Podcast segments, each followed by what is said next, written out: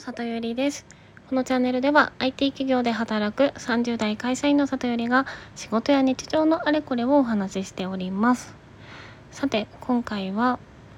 エグゼクティブをコーチングして撃沈しました。という話をしたいと思います。私ですね今コーチングというものを学んでおります。でコーチングが何か一応お話しするとまクライアントの人の自己実現を対話を通してサポートするっていう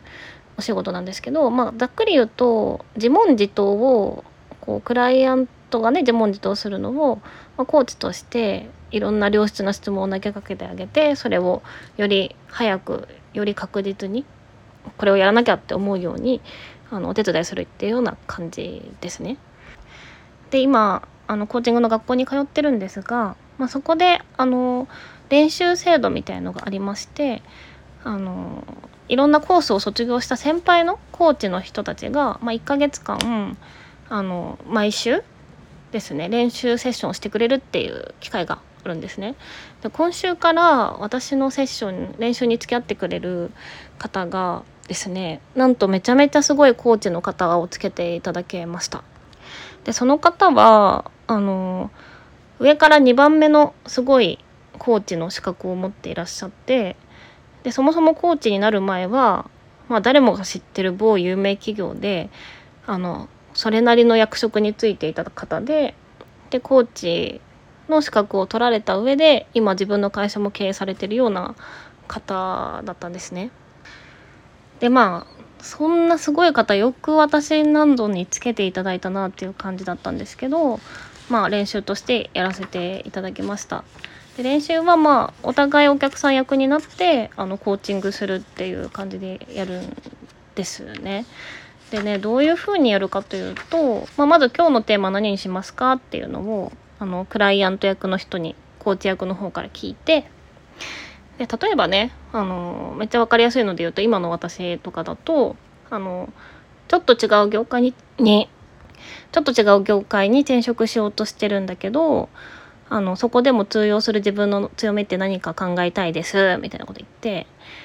でじゃああのそのそれで転職成功したらどういうふうになんだっけ？ってそれって何のために必要なんだっけ？みたいなまあちょっと 2B みたいなのを整理してで現状どのくらいまで整理できてんの？っていう、まあ、アズイズ的なことを整理してじゃあこのギャップを埋めるために何しますか？でどれが一番やりやすいですか？どれが一番確実ですか？とかその邪魔になるものは何かありますか？とか聞いてじゃあ最終的に何しますか？明日から何しますか？いつまでにどうしますか？みたいなことを整理していく感じとなっています。でいつもまあそんな感じであのー、大体自分と同じ同期の方とか、まあ、前一緒にやってもらった先輩もまあ結構、まあ、このくらいのこうお話のペースで話なんで、まあ、そういういろんな質問を投げかけながらメモを取ってでなんかさっきこれとこれとこれとこれ言ってましたけどあのどれが一番大事なんですかねみたいな質問を投げかけていく感じでやってたんですがまずその方のやっぱりそういう経営者の方と脳みその回転ってめちゃめちゃ早いですよね。だからなんかどれをメモればいいのか分かんないくらいすごい重要と思われる言葉がバーっていっぱいまず出てきててしかもなんか次のビジネスプランみたいなテーマでやってくださったんであのねそれを理解するのも大変。でもこう私の理解私の理解を深めるための質問をしてしまったらそのクライアントが自問自答したくてそこにいるわけだからなんか無駄な時間になっちゃうんでそこはあんまりやりすぎちゃダメだからっていうのもあってあそんなにこう聞けなくてでついていくのがいっぱいいっぱいだからまあなんとかその冷静にやってたんですけどもう気づかないところでこう自分のねその自問自答のレベルが高いからどんどんこうコーチの手も借りずに進んでってなんかあこれしようかなあこれがいいかもあこれめっちゃいいじゃんみたいなこうまあ勝手にこういい自問自答が起きてる感じだったんですよ。でそれをまあ冷静にえこの時何て言おうかなとかうんぬんうんぬん考えて、まあ、あっという間にその時間困っちゃったんですけどでそれが終わってからそのクライアント役をやっていただいたその方にですね結構厳しいフィードバックをもらって いやー結構落ち込みましたっていう話ですね。でまあ反省をもう込めてこれを撮ってますっていう感じです。でまず一番ショックだったのが今までいろんな人と練習のセッションをやらせてもらってきたんですけど、まあ、割となんか明るい雰囲気で楽しいげにあのコーチング進められていてすごいいいですねっていうフィードバックを今までもらってたんですがなんかねその方に言われたのがなんかすごい左脳左脳寄りに物事を考えてる淡白な感じがして全然テンションが上がりませんって言われたんですよ。で原因は多分、まあ、その方がすごい方だったんであの多分緊張しちゃってなんか会社で偉い人と話すような感じのきちんとした感じにしなきゃみたいな風に無意識に思ってしまってでコーチングって別にこう何て言うんですかね論理的な内容できちんと情報をやり取りするっていう場じゃないので、まあ、それダメだよねっていうふうに言われたのがまず一つでした。で2つ目に言われたのがなんかこれは今どういう状況なんですかっていう質問を私が投げかけて今こうこうこうでこういうところもやりたいと思っててみたいな話をしてくれた時に私が何回か「あ分かりました」っていう返事をしたらしいんですけど「あの分かりました」はやめろって それも言われましてなぜならばそのクライアントはコーチの力も借りて自問自答しに来てるんだからこうあなたにものを教えるために話してないんで分かりましたってあの分からすために話してないしそのじゃあ逆にその深いとこまでちゃんと分かってんなっていう分かってんのっていう気持ちにもなるからその返答はやめろって言われたんですね。でその分かりましたってあんまり言わない方がいいよって授業で習ったりもしてたんですけどもう必死でやってたんでね完全無意識でしたね。それも結構はいこうずしんという指摘でした。でねもう一個が、まあ、最大の、まあ、気づきをいただいた指摘だったんですけど、まあ、コーチはクライアントに対して適切なペーシングができなければならないっていうふうに教えられています。で何かというと例えばクライアントによって思考力とか話すスピードとか、まあ、感情のこう盛り上がりとかが変わってくるから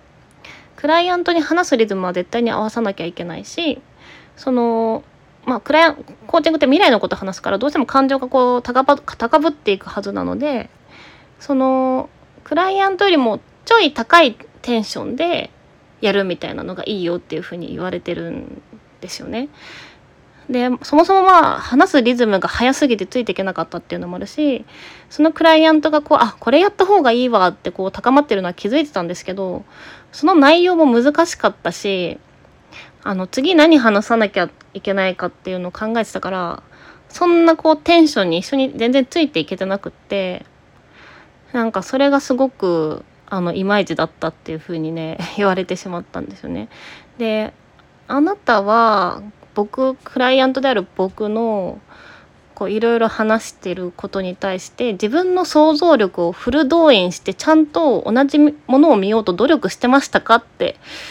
言われましてはいできておりませんでしたっていうね感じでしたね。はいなのでまあエグゼクティブコーチングってあのコーチングを職業にする人が、まあ、憧れのクライアントにはなるんですよ。要はコーチングってまあ基本1対1でやるのであのやっぱり収入が高い人とやってたくさんの対価をいただけるってやっぱりそういう経営者とかそういったレイヤーの方になるのででもやっぱ生半可な状態じゃできないよっていうのが、まあ、いろんな本にも書いてあるんですけど、まあ、今回それを体験させてもらってすごく勉強になりました。でまあペーシングっていう観点だと多分なんか普通のねあの会社とか、まあ、友人とかのコミュニケーションでも使える技術ではあると思うんで話すリズムを合わせたり感情も合わせたり相手が話すことに自分の想像力を使って寄り添ってあげるみたいなやつこれなんかちゃんとできると相手が気持ちよく話したりしてくれるたりもするのでなんかねこれを聞いていただいている方もしよかったら参考にしてみていただけたらと思います。ということでまあコーチング勉強し始めたばかりではありますけどやっぱりそう簡単なもんじゃないなっていうところでまあこれからよりね練習を増やして頑張っていきたいなと思った感じでございました。はい。では今日も最後まで聞いていただきありがとうございました。また聞きに来てくださいね。じゃあね